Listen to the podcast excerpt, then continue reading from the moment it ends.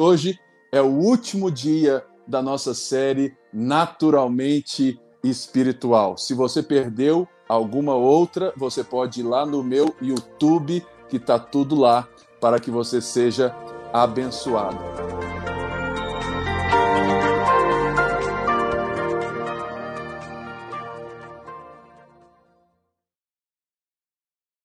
E hoje nós vamos ter algo tão especial. Nós vamos ter a série feita por três pastores diretamente conversando sobre o último texto de Pedro, e eu tenho certeza que você será abençoado.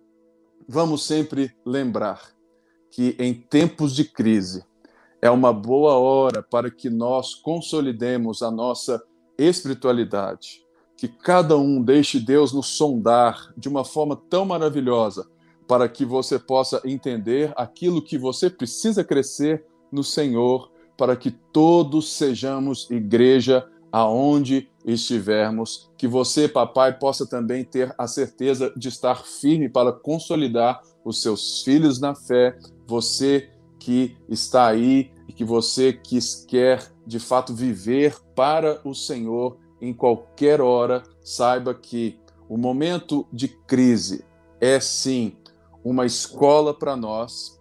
E nós vamos ver também hoje que o sofrimento pode ser uma ótima hora para aprendermos mais de Deus, porque nós somos um povo que sabe que no final da história o Senhor já concretizou todas as coisas, a morte morreu na morte de Cristo, ele disse que vai voltar e tudo será novo porque ele é o Senhor e o Rei de toda a terra.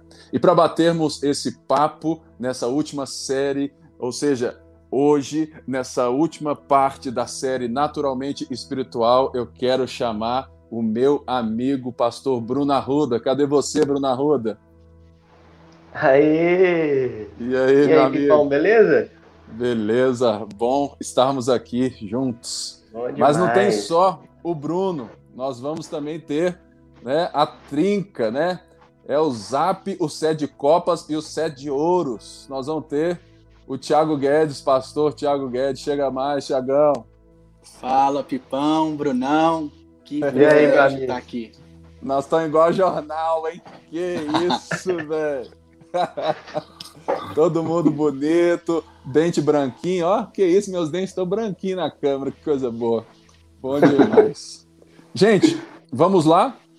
Abram as suas Bíblias na carta de Pedro, a primeira carta de Pedro, no capítulo 4. Nós vamos expor juntos aqui, né? Se Deus quiser, todo esse capítulo, e eu tenho certeza que os pastores estão preparados para te dar alimento sólido do Senhor, aplicando bem forte na sua vida. Mas antes eu quero te lembrar de uma história a história de um mendigo, um homem que estava vivendo nas ruas e que estava totalmente jogado, sem qualquer vida e não era visto por ninguém, porque essas pessoas são muitas vezes invisíveis na sociedade.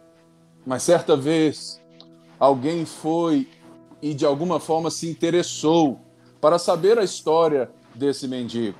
E souberam que esse mendigo tinha casa, família, herança e tinha um pai muito generoso que estava de fato sempre em busca desse seu filho, mas o seu filho escolheu viver na rua, escolheu viver fora daquilo que o pai tinha feito para ele com tanto amor e carinho. E essa história, ela pode ser assim, falou, nossa, mas que coisa, essa história é realidade de muita gente que mora na rua, gente que sim tem casa, tem filho, tem pai, tem mãe, mas de alguma forma escolhe viver ali, dentre outros que certamente também não tem ninguém que procurem. E esse texto de hoje fala muito sobre isso. Fala sobre a realidade da nova vida e as perspectivas que essa nova vida em Cristo nos dá para vivermos uma espiritualidade natural. Então, eu vou ler o texto, né? Abra aí novamente a sua Bíblia, na primeira carta de Pedro. no verso 1, eu vou ler do 1 ao 6 e nós vamos dialogar aqui. Portanto, uma vez que Cristo sofreu corporalmente, armem-se também do mesmo pensamento, pois aquele que sofreu em seu corpo rompeu com o pecado, para que no tempo que lhe resta não viva mais para satisfazer os maus desejos humanos, mas sim para fazer a vontade de Deus. No passado, vocês já gastaram tempo suficiente fazendo o que agrada aos pagãos. Naquele tempo, vocês viviam em libertinagem, na sensualidade, nas bebedeiras, orgias e farras e na idolatria repugnante. Eles acham estranho que vocês não se lancem com eles na mesma torrente de imoralidade e por isso os insultam. Contudo, eles terão que prestar contas àquele que está pronto para julgar os vivos e os mortos. Por isso, mesmo o evangelho foi pregado também a mortos para que eles, mesmo julgados no corpo segundo os homens, vivam pelo espírito segundo Deus. Aqui Pedro já nos dá algo que é maravilhoso quando você lê a carta, que é justamente essa palavra portanto. Essa palavra indica aquilo que está sendo dito ou foi dito anteriormente. Bruno, fala aí um pouco sobre aquilo que Pedro quer dizer com esse portanto, que nos dá o porquê de tudo aquilo que ele vai nos falar. É interessante que o Pedro ele, ele constrói a sua carta sempre assim, vai justificando, né? Ele joga, ó, vocês têm que fazer algo, por quê? Ou portanto, né? E aqui ele está então concluindo que tudo, né, todas as justificativas que ele deu ao longo da exposição da sua carta convergem para esse momento aqui ou para essa fala dele aqui, né? Como Cristo sofreu ou uma vez que Cristo sofreu, então da mesma forma, né, é, tudo se fecha nisso aí. É por causa dos sofrimentos de Jesus é que você, ou que nós devemos então ter os comportamentos que Pedro uma vez colocou para nós, dos quais nós devemos ter, né? E, e, é interessante que aqui ele fala assim, ó, vocês devem se armar. Então, porque Cristo sofreu corporalmente, então vocês devem se armar.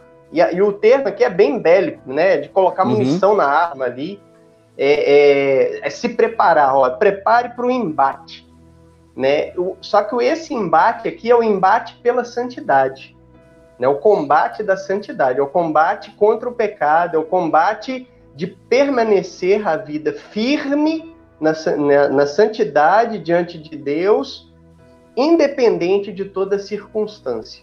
Qual é a justificativa? Porque Cristo sofreu. Né? E Ótimo. aí eu... Então, esse termo armar-se, ele está aqui, então, ele traz algo que nos leva além de só termos o fato ou estarmos dentro de algo que eu sei, mas é justamente como, ou seja, se eu tenho arma, eu tenho a arma para que eu use essas armas. Guedes, como que eu posso então viver diante de tudo aquilo que Cristo fez por nós e aquilo que ele representa é como que eu vivo armado nessa forma que é que Pedro tem, né? Assim, é, armem-se também do mesmo pensamento. Então, esse texto, só trazendo um, um entendimento, eu estava eu tava estudando esse texto e confesso para vocês, irmãos, que como eu chorei estudando esse texto no dia de hoje, hoje nessa semana, e como meu coração foi totalmente quebrado em poder entender um pouco mais da beleza de Cristo. E esse capítulo 4, ele traz também, eu acho que ele traz uma diferença muito grande dos cristãos verdadeiros para os falsos cristãos, aqueles aqueles cristãos que muitas vezes são nominais, né? Se dizem cristãos, mas de fato não vivem a vida pautada em Cristo Jesus. Mas aí a ideia, né, você falando aí, Pipa, a questão de se armar, Interessante que o texto diz assim, né, na continuação: armem-se também do mesmo pensamento, pois aquele que sofreu em seu corpo rompeu com o pecado, para que no tempo que lhe resta não viva mais para satisfazer os maus desejos humanos, mas sim fazer a vontade de Deus. Tiago vai falar a respeito do, da ideia da gente né, se achegar até Deus, resistir ao diabo e ele fugirá de vós. Mas eu vejo também que esse armar aqui é as práticas devocionais e as disciplinas espirituais. Uma maneira de a gente se armar é uma maneira da gente se alimentar de forma espiritual. E isso é a vida devocional diária, é a vida de oração, é a vida de ler as escrituras, assim como Davi vai dizer em Salmo 119: Guardei a tua palavra no meu coração para não pecar contra ti. Então, quando nós, a ideia de se armar é a ideia de uma guerra que de fato é aquela, aquele soldado, aquele cristão que ele entende que ele precisa se fortalecer. É o que Paulo vai dizer aos Efésios no capítulo 5, versículo 18: Não vos embriagueis com vinho, mas enchei-vos do espírito Enchei-vos do Espírito de que maneira? Como que a gente se enche do Espírito Santo? Falando entre vós com salmos, cânticos, hinos espirituais, com ações de graças, louvando a Deus de todo o coração e servindo uns aos outros no temor de Cristo Jesus. Então nós devemos se armar. E se armar é orando, é lendo as Escrituras, é meditando e guardando a palavra no nosso coração para que a gente possa estar preparado a cada dia para os embates que vamos ter na luta contra o pecado. E terminando a ideia de Jesus, por exemplo, na tentação que ele tem no deserto, em Mateus 4, versículo 4, ele vai dizer: Nem só de pão vive o homem, mas de toda palavra. Então nós precisamos nos alimentar da palavra de Deus. E isso é uma das maneiras de se armarmos. Tanto que Paulo em Efésios também vai falar sobre a espada do Espírito Santo, que é a palavra, é a palavra de Deus. Então, uma das maneiras ricas de se armarmos nessa batalha é a, é a palavra de Deus, é a oração, é as disciplinas espirituais. É uma forma que você chamou aí da que você chamou a atenção sobre batalha, né? É muito que, que tem que enfatizar é que é a batalha contra o pecado, né? É não isso satisfazer os maus desejos humanos. Né? E, porque, e por isso traz o sofrimento, porque você lutar contra a sua natureza caída, ela vai se traduzir num sofrimento. Isso. Né? Mas é muito essa ideia de você preferir sofrer ao servir ao pecado. Né? A chamada aqui é para isso. Isso. Né? E, e é algo que o próprio Cristo fez, né? Ele, ele, ele então sofre, é, ele se entrega, ele em forma de homem, ele não julga ser Deus, algo que ele deve chegar e falar assim: eu sou o cara. E ele serve, ele se entrega, ele ama. E Pedro então fala assim: olha, arme-se também. Por quê? De alguma forma, Cristo também viveu segundo essas armas. Então, isso, de uma forma bem prática, é: se você é cristão e você vive no trabalho, na família, no dia a dia, usando as armas que qualquer pessoa usa, revidando, vingança, se quando você sofre, quando algo te atinge, você vai sempre devolver na mesma moeda, é isso que Pedro está dizendo. Falou assim: olha, existe alguém, e esse alguém que te deu a vida, te trouxe novamente para a vontade de Deus, esse alguém está te dando outras ferramentas, uma nova vida. Por isso, você pode ser diferente. E é esse diferente que o próprio Pedro vai aqui e fala: olha, existem duas formas de nós vivermos a vida. Uma é vivermos para satisfazer os nossos próprios desejos, no sentido de que esses desejos têm essa ideia de que eu vivo para mim mesmo. Eu só quero alimentar aquilo que eu quero, aquilo que eu acho que de fato me faz bem, e eu passo por cima, eu faço qualquer coisa, eu uso as pessoas para ter aquilo que são de fato aquilo que eu julgo ser bom para mim. E nós vivemos em um mundo hoje, né, Bruno, que a busca pelo bem-estar, né, ela está assim acima de qualquer coisa hoje. Né? Vemos aí esse boom dos coaches, né? E uma coisa tão importante. E, Pedro nos dá aqui algo que é muito maior do que isso, muito mais forte, excelente que isso, que é o que? É viver para fazer a vontade de Deus. Bruno, a pergunta que muita gente te faz no gabinete que eu sei. Como que eu reconheço a vontade de Deus? É. é. E é interessante isso, que o pessoal às vezes faz uma confusão entre vontade de Deus e uma vontade específica em uma situação ou alguma coisa parecida. É, a primeira coisa que nós temos que ter em mente é que a vontade de Deus para todo cristão é que todo cristão seja igual a Jesus. Essa é a vontade de Deus que a gente deve perseguir com a mais absoluta, vamos colocar assim, ambição.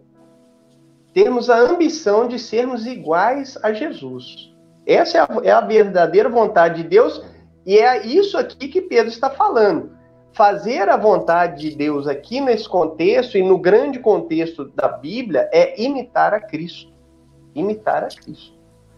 Né? Agora, nas situações específicas, aí vai de acordo com a circunstância, dentro dos valores, dentro da ética cristã, dentro dos padrões cristãos.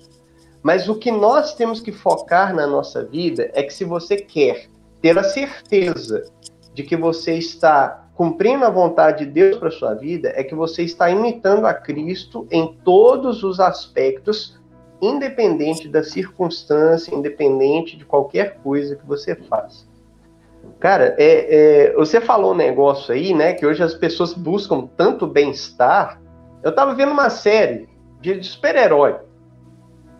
E, cara, eles, na série, eles quiseram provar que um adultério e um relacionamento sexual ilícito ele era correto e heróico uma vez que isso trazia bem-estar. Para você ver como que a coisa está tão distorcida, está tão Bom. complexa, né, que, que eles colocaram isso como um ato heróico. É a salvação, é a redenção de alguém que estava preso a um casamento. Aí ela falava, eu estava infeliz no meu casamento. O marido dela era fiel, né? O marido dela era uma pessoa relativamente tranquila. Ele não, não agredia, não era aqueles cara que é, é, massacrava sua esposa ali de qualquer forma, mas a viver o romance dela, a parte do casamento é que era a libertação, né, e a, e a de, um, de um casamento, porque ela de certo modo ali estava perdida em meio aos, aos turbilhões de sentimentos dela. Ah, sério, me ajuda. Gente, eu acho muito estranho, né? É que o mundo de hoje eles pregam, né? Isso de uma forma tão clara, né? Assim, mas eles se esquecem que existem coisas que eles acham que nós devemos viver que segundo a forma que eles dizem que nós devemos viver se torna algo que na fala deles é totalmente injustificado.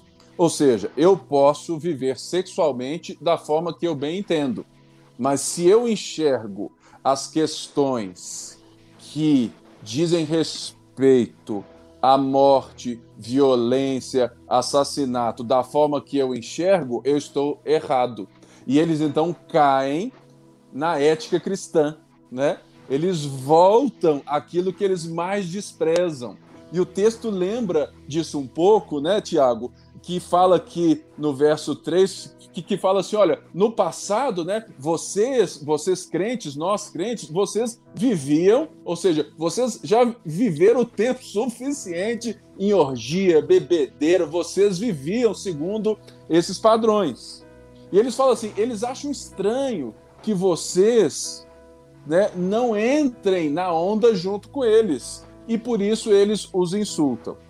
Hoje, Tiago, é algo que me deixa muito triste, é porque não existe um contraste entre a vida do cristão, muitas vezes, com a vida de outra qualquer pessoa. Por quê? Infelizmente, os sonhos dos cristãos são os mesmos sonhos de qualquer pessoa. E isso eles só vivem e só querem uma espiritualidade cristã em nome de Jesus, para que eles alcancem os sonhos que são pequenos demais para esse portanto que Pedro nos fala. E uma das coisas que nós temos que lembrar é que Pedro escreve essa carta a um povo que estava não apenas sendo perseguido, insultado com palavras, mas eles estavam sendo mortos, estavam sendo de fato assassinados porque eles não jogavam com a galera, eles não participavam. Não quer dizer que eles eram chatos. Ou seja, é, a pergunta que eu te faço, Tiagão, como ser diferente sem ser chato? Maravilha. Então, é, eu acho que uma das maneiras que a gente consegue viver uma vida de, de um cristianismo saudável e não sendo chato nas nossas relações, é a gente entendendo, podendo também é, ter uma compaixão pelo próximo, sabe? A gente poder ouvir e saber que o outro, ou aquele que não está em Cristo, o estado em que essa pessoa se encontra é de morte espiritual. E se essa pessoa se encontra num estado de morte espiritual, a gente não pode julgá-la pelos atos que elas cometem, mas nós podemos servir elas, ter paciência com elas e ao mesmo tempo nós possamos dialogar. Eu acho que uma das maneiras de não sermos chatos é a gente ouvir o outro. A gente precisa, como cristão, aprender a ouvir o que o outro está pensando e, e só que não significa ser influenciado por ele. Salmos 1 vai dizer, não, não, não é, é, lá fala sobre não ouvir o conselho dos ímpios, entendeu? Fala sobre não seguir esses conselhos. Salmos 1, Davi está trazendo a ideia da gente poder não ir na onda, sabe? Aquela pessoa pode falar comigo, mas eu não vou ir na onda daquela pessoa, eu não vou seguir aquele ímpio, porque aquele ímpio está indo para um caminho oposto ao que Cristo me ofereceu. O cristão ele vai no contraponto. O cristão ele vai contra o sistema. E não ser chato é se relacionar de maneira normal, comum, sabe? É tratar o outro com dignidade, com respeito. E que a gente muitas vezes a gente tem mania de olhar o ímpio de cima para baixo. A gente tem mania de se colocar como cristão. Então, na, por exemplo, eu vou para casa do meu, do meu avô, da minha avó, né, dos parentes, e aquele primo que eu tenho que não é cristão e que segue outra religião ou que não segue nada, eu me eu distancio dele. E aí acaba que aquele cara olha para mim que sou cristão e fala: "Não, aquele cara se acha só porque ele é da igreja, ele se acha melhor do que a gente". Tem muita gente não cristã que o olhar que ele tem de nós cristãos é que a gente é indiferente com eles. A gente não dá risada com eles. A gente não conversa com eles. E nós cristãos precisamos tomar iniciativas para se relacionar, puxar assunto com não cristãos em nosso ambiente de trabalho, em nosso ambiente de família, em nossos, na, com nossa vizinhança, no condomínio ou na, na, casa. A gente precisa, e vou dizer, as pessoas vão passar a nos respeitar mais quando a gente tomar a iniciativa de dialogar com eles. Agora eu queria só dar é, dois exemplos aqui do texto, uhum. porque o texto fala que no passado, Pedro está dizendo, no passado vocês já gastaram tempo suficiente fazendo o que agrada aos pagãos. E muitas vezes a gente quer, de fato, a gente quer fazer parte de uma turma. Muitas vezes a gente quer o ibope das pessoas, muitas vezes a gente acaba querendo viver, ou a gente, ou até como dizem em Salmo, em Salmo 74, se eu não me engano, 73, quando fala de Asaf, o Salmo de Asaf, ele fala que ele tinha inveja né, dos ímpios. Chega um momento que ele olha para os ímpios e ele contempla o que os ímpios viviam. E isso não faz parte da conduta de um cristão. A gente, a gente olha para o ímpio, a gente, não, a gente não pode querer seguir essa mesma proposta de vida. Só que eu trabalhei com telemarketing. Dois anos. Dos 20 aos meus 22 anos, eu trabalhei com telemarketing. E no ambiente de telemarketing, é muita promiscuidade. Muita promiscuidade. Então, tinha homossexual, heterossexual, tinha gente que era bissexual, e tinha gente falando de todos os assuntos. E eu lembro que eu eu comecei a e eu e no início eu comecei a me fechar. Eu queria, eu não me relacionava com ninguém porque aquele grupinho era o grupinho do mal. Aquele grupinho era o grupinho que só pensava besteira, que só pensava coisa errada. Então eu me isolava e eu falei, eu não quero me contaminar com essas pessoas. Eu sou crente, eu amo Jesus, eu vou para a igreja, eu sou de uma célula, eu lidero, eu evangelizo, mas esse povo não quer Jesus. Só que a gente precisa entender que essas pessoas, o ter um cristão se relacionando com um não cristão é a maneira como um não cristão tem de poder conhecer a Jesus, porque a fé vem por ouvir a palavra de Deus. E eu lembro que eu tive uma estratégia de me aproximar daquele grupo e começar a conversar com eles, que falava de muitos assuntos promíscuos. E eu lembro que eu comecei a falar da minha sexualidade, comecei a falar de como eu estava buscando me guardar sexualmente para o meu casamento, para minha esposa naquele momento. E eu, e eu, e eu fui zombado, sabe, muitas vezes. As pessoas riam, Tiago, e eles me faziam algumas perguntas assim. Deus criou o sexo, não foi? Então por que que um sexo que é tão bom você não faz e, e você não faz porque você diz que é cristão, mas você ama a Deus. Mas Deus fez o sexo para a gente se divertir, para a gente curtir. E eu lembro que eu às vezes fazia uma analogia dizendo o seguinte: é, você ama, aí eu dava exemplo dela amar alguém. Vou dizer que você ama o, o seu cônjuge, você ama sua namorada, por exemplo. Você tem um compromisso com ela. Se ela é, vão dizer que você quer fazer sexo então, com outras pessoas que não seja ela ela vai gostar disso? E eu lembro que eu comecei a falar isso, a mesma coisa do meu compromisso que eu tinha com Deus. Eu amo a Deus. E, e, e Deus também tem princípios. Deus também estabeleceu é, é, princípios de como eu devo amá-lo. E a maneira que eu devo amá-lo é guardar os seus princípios, é os seus mandamentos. Ele diz isso. E eu falava isso com esse turma de jovens, e às vezes podia parecer careta. E quando eles estavam em grupo, eles continuavam zombando de mim mas eu lembro que no momento que eu ficava individual, sozinho com um ou com outro, essas pessoas me procuravam e diziam assim para mim, Tiago, eu preciso desse amor na minha vida. Eu preciso conhecer esse amor que eu não tenho, eu não tenho esses valores, eu não sei como viver dessa maneira. E eu entendia que o coração daquelas pessoas se aquebrantavam quando eu falava de, do caráter de quem Deus é. Uhum. E a gente precisa se relacionar com parentes, com vizinhos que não são cristãos, trazendo para eles, mostrando também a beleza que é guardar os mandamentos, guardar os princípios, escolher não mentir, escolher não trair a esposa, escolher, sabe, nessa guerra que a gente tem. E que isso é algo saudável. Ainda que as pessoas zombem, um ou outro vai ser contaminado por esse evangelho eu lembro, né, de uma coisa aqui muito séria, que quando nós estamos aqui falando, né, de uma carta, então a carta ela tem algo que, que ela já foi dita. E Pedro disse que a maneira como nós amamos é a forma como eu sirvo essas pessoas. E ele já tratou como que, que nós temos que servir as pessoas não crentes e crentes em formas diferentes. Ou seja, é, é, aqui eu vejo muito que as pessoas não entendem e elas podem vir com raiva porque mesmo quando elas nos insultam, mesmo quando nós somos chacota, nós estamos servindo elas.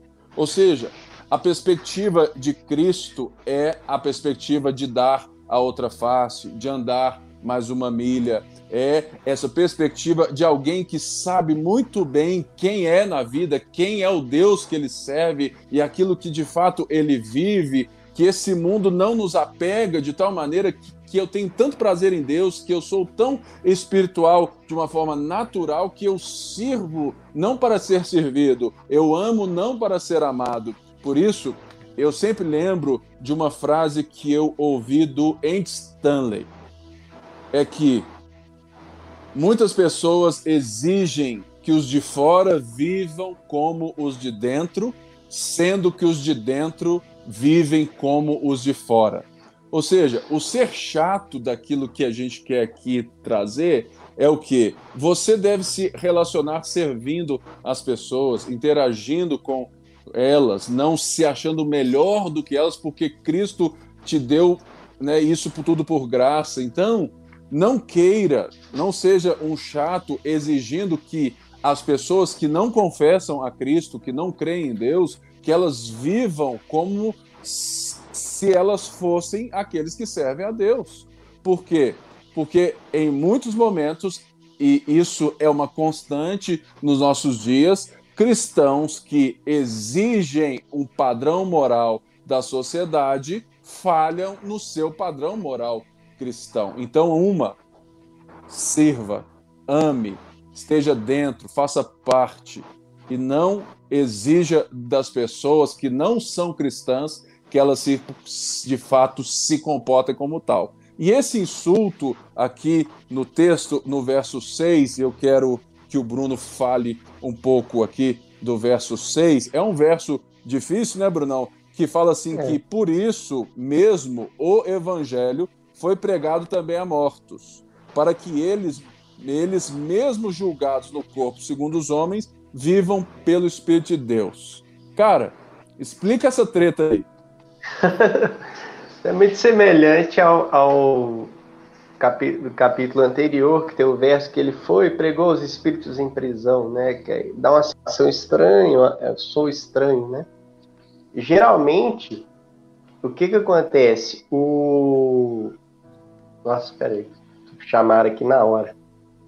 Vai lá, pode falar. é, a gente faz é ao vivo. Não, pois é, mas tá, não tá aparecendo barulho aí pra vocês, tá? Não. não. Vai lá, manda abraço. Ah, é porque tá tocando o telefone aqui. Então, é, o que acontece é, é que tem um princípio que é mais que é, que é bem norteador para entendermos textos difíceis nas escrituras, é como o, o texto do, do capítulo passado.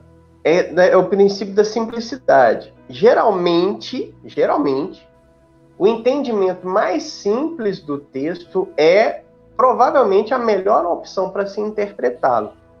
Né? Então, o que, que acontece? É que se você pegar esse texto, a linguagem de Pedro, e entender ela muito literal, você vai cair na ideia de que há uma possibilidade de que aqueles que morreram é, pode ir alguém lá, sei lá, Jesus, um anjo ou qualquer coisa parecida assim, e pregar para eles o evangelho, para eles converterem lá, mesmo estando mortos, né? E se voltarem para Deus, mesmo estando mortos.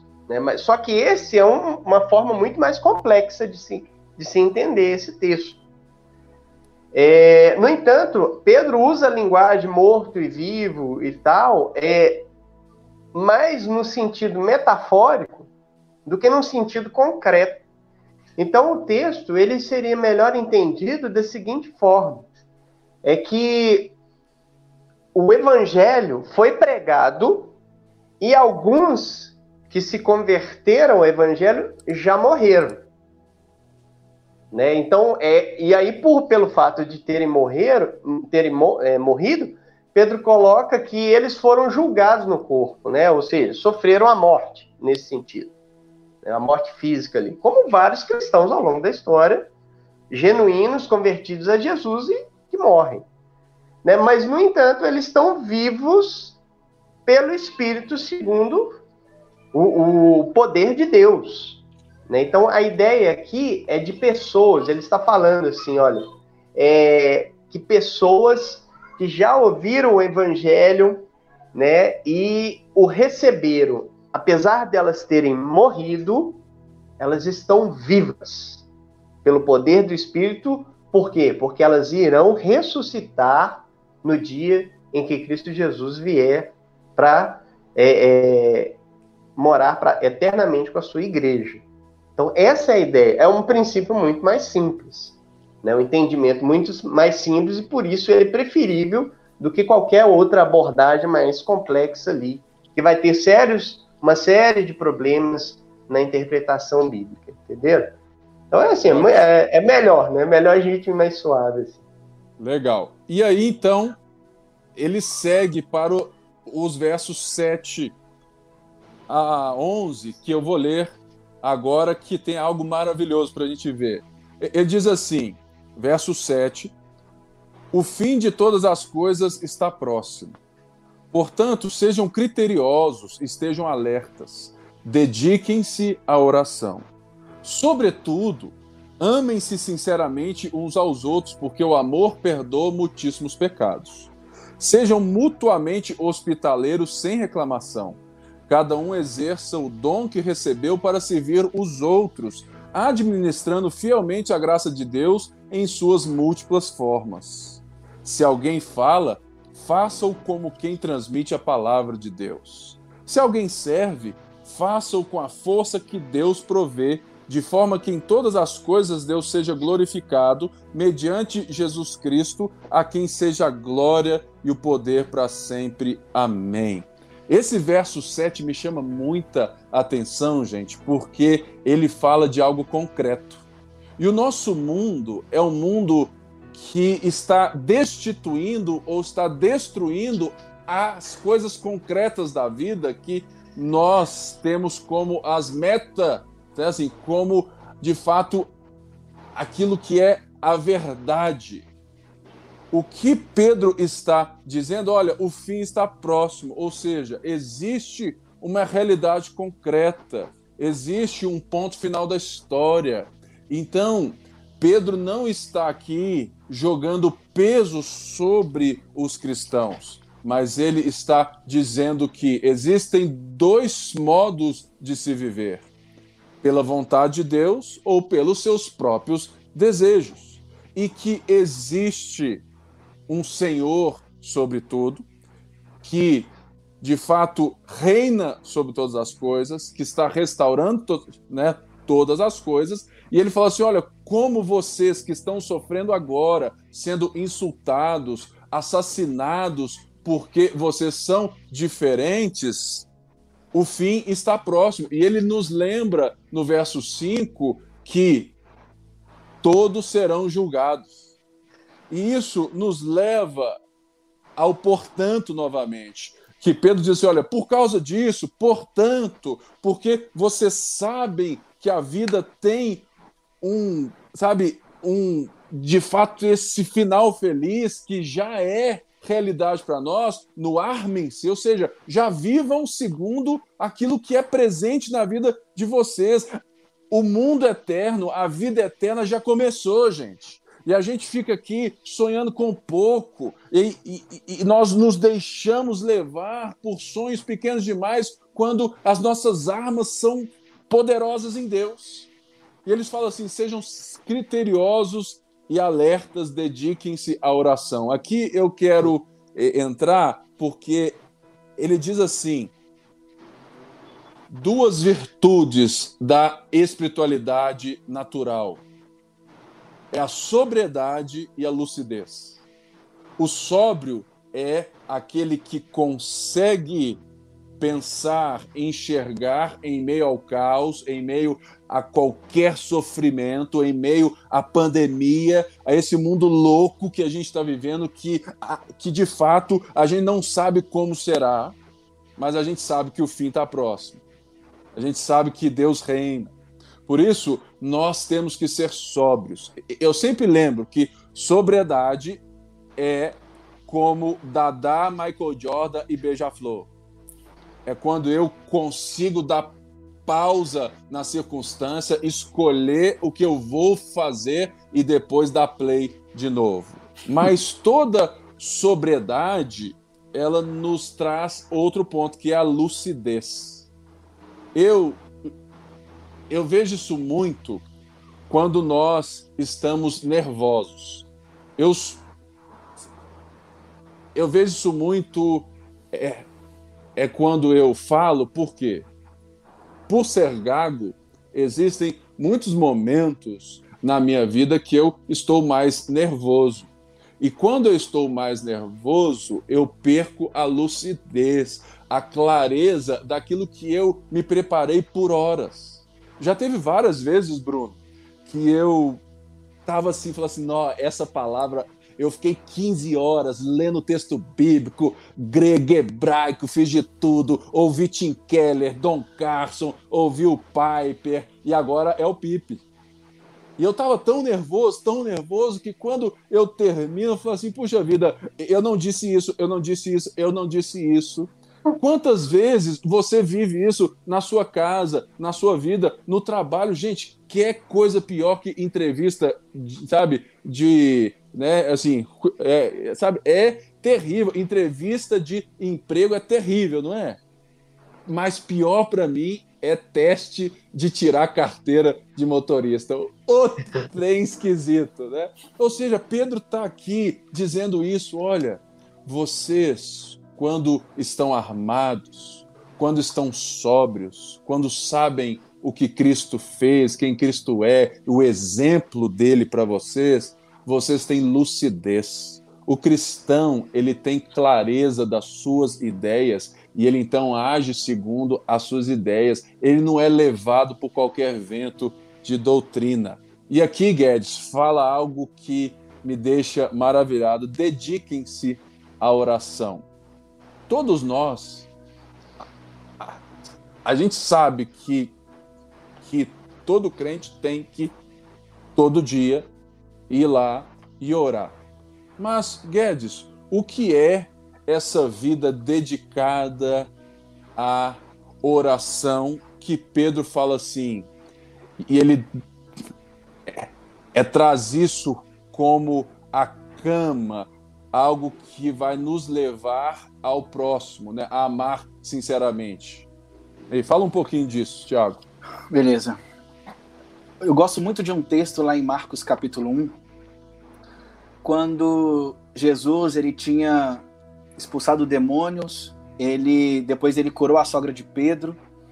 E aí o texto vai dizer que ele estava dormindo, né? Quer dizer que os discípulos foram dormir, já era madrugada.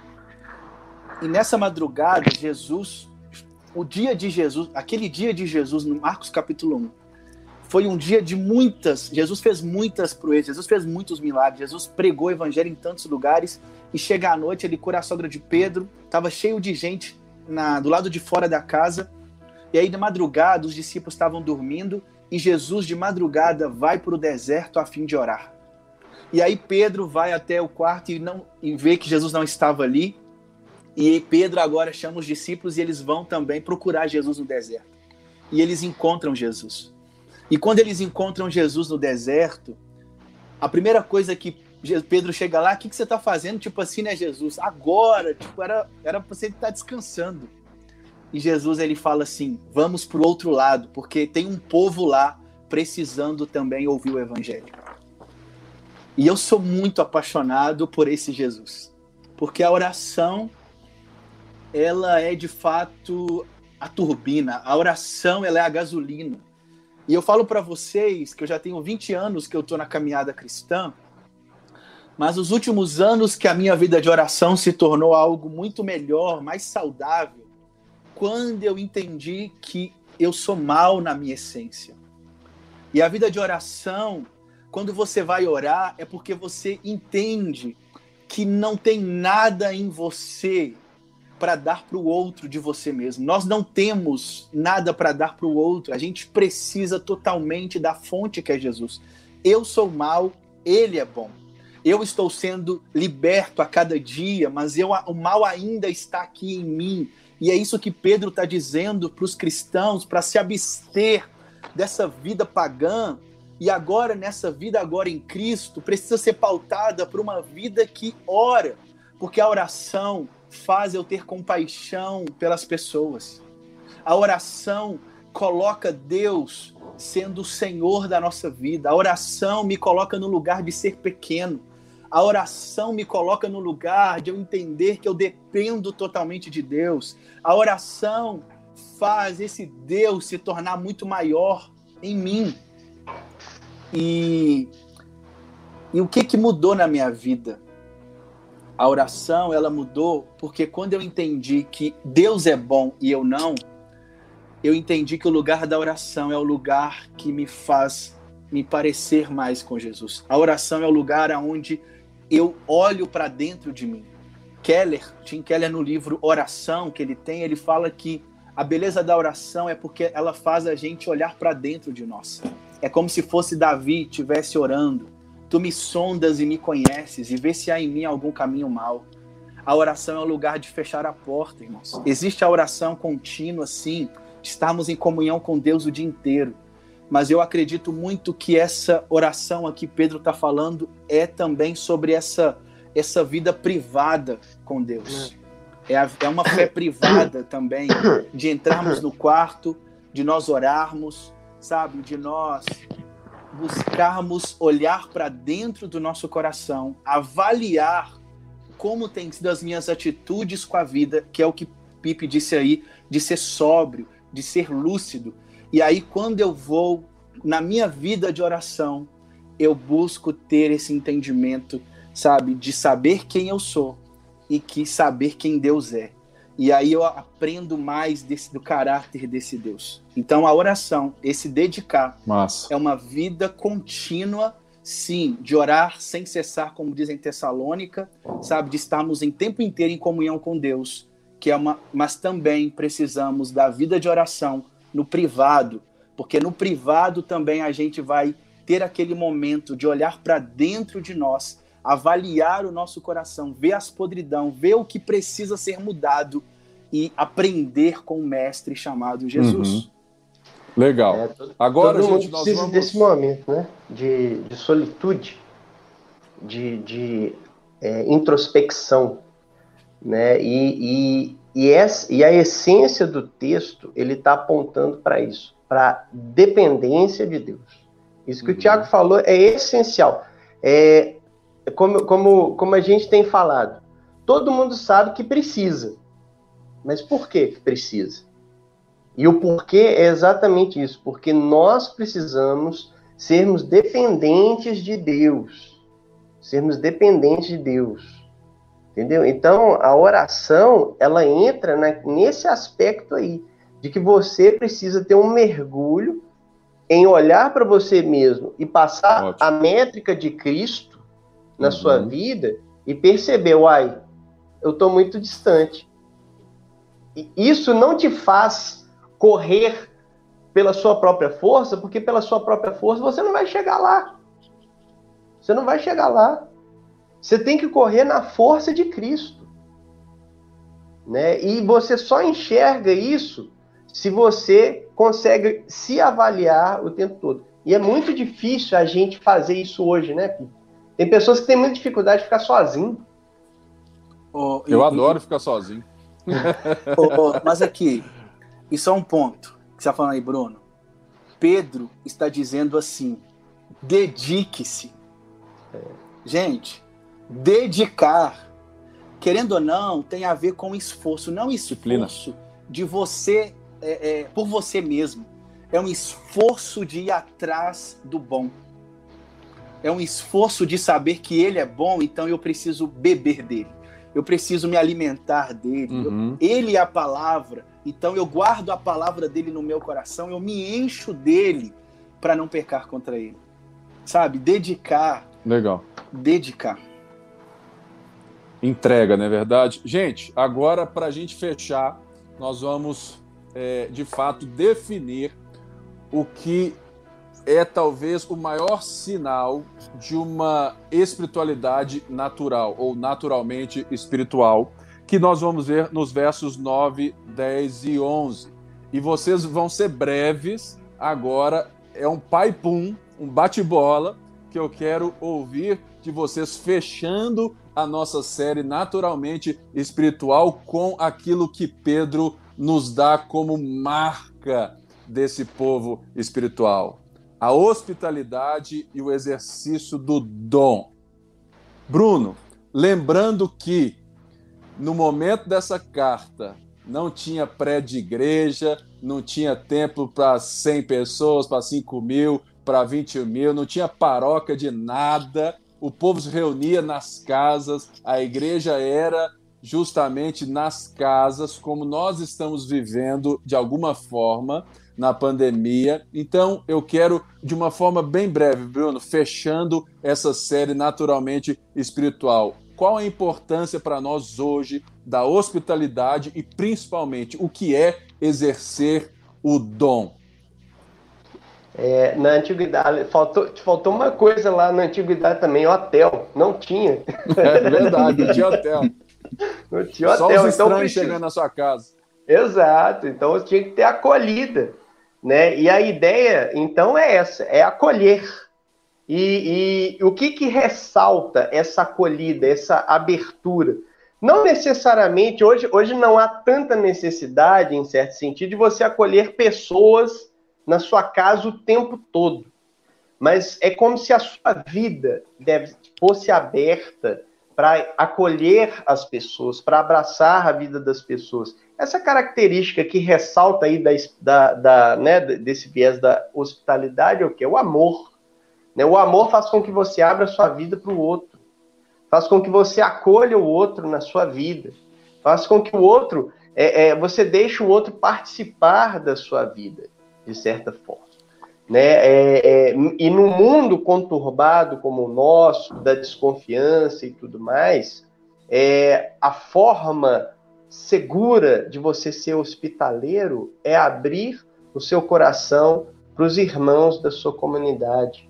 É assim que a gente faz, né? A marca que o cristão tem em si e que Cristo disse que o mundo reconheceria que nós pertencemos a Ele é através do amor.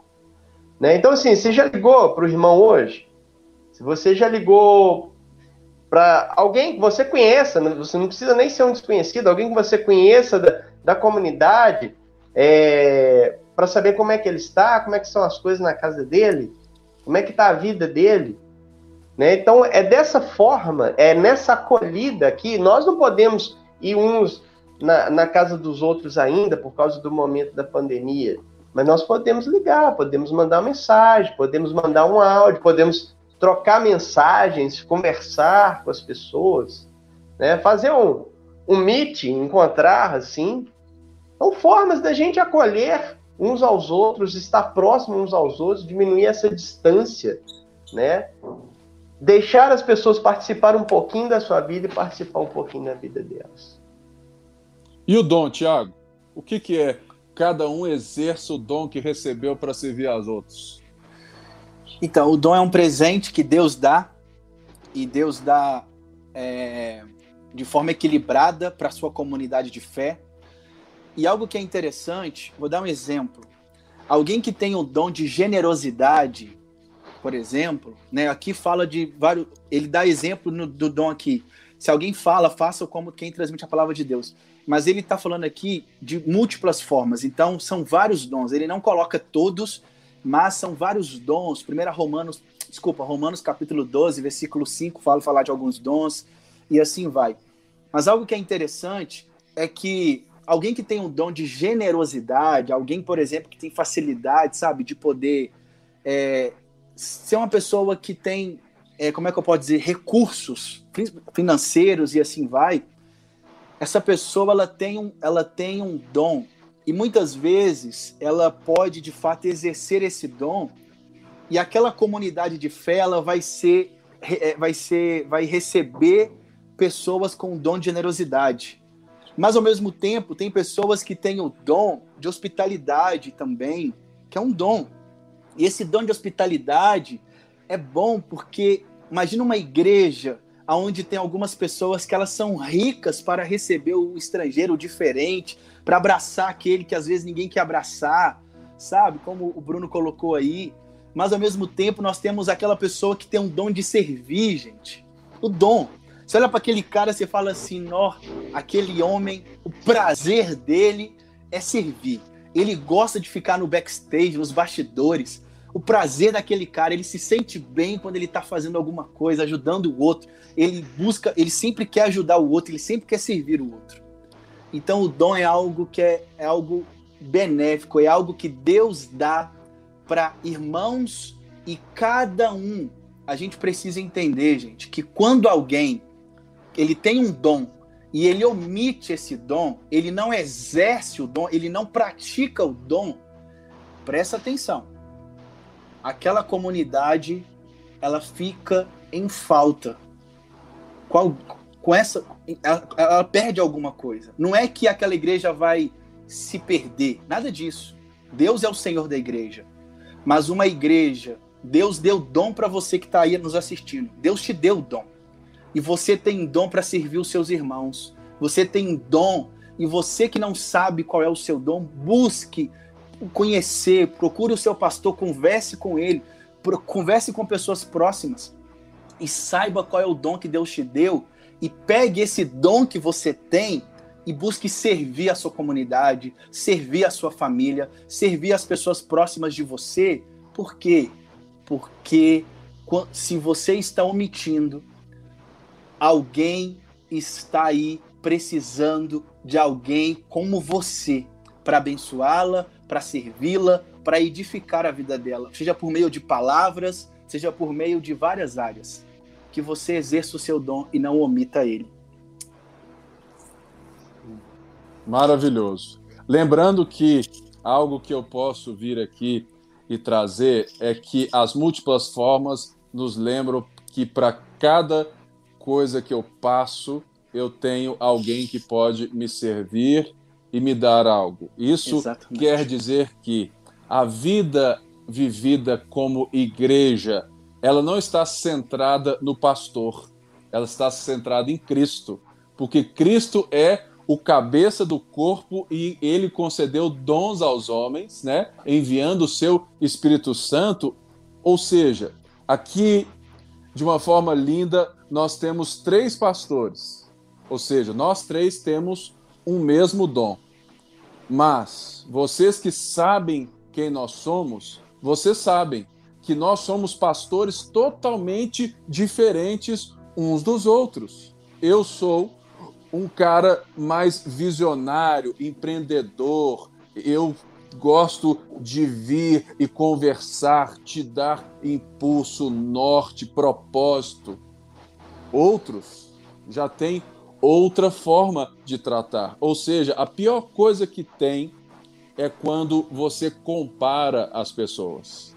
Você pode ser pastoreado por mais de um pastor, porque na verdade o pastoreio na sua vida é de Cristo eu, o Bruno, o Tiago, o Douglas e qualquer outro líder, qualquer outra pessoa, qualquer dom que, que, que, que todos nós temos, isso então quer dizer outra coisa também.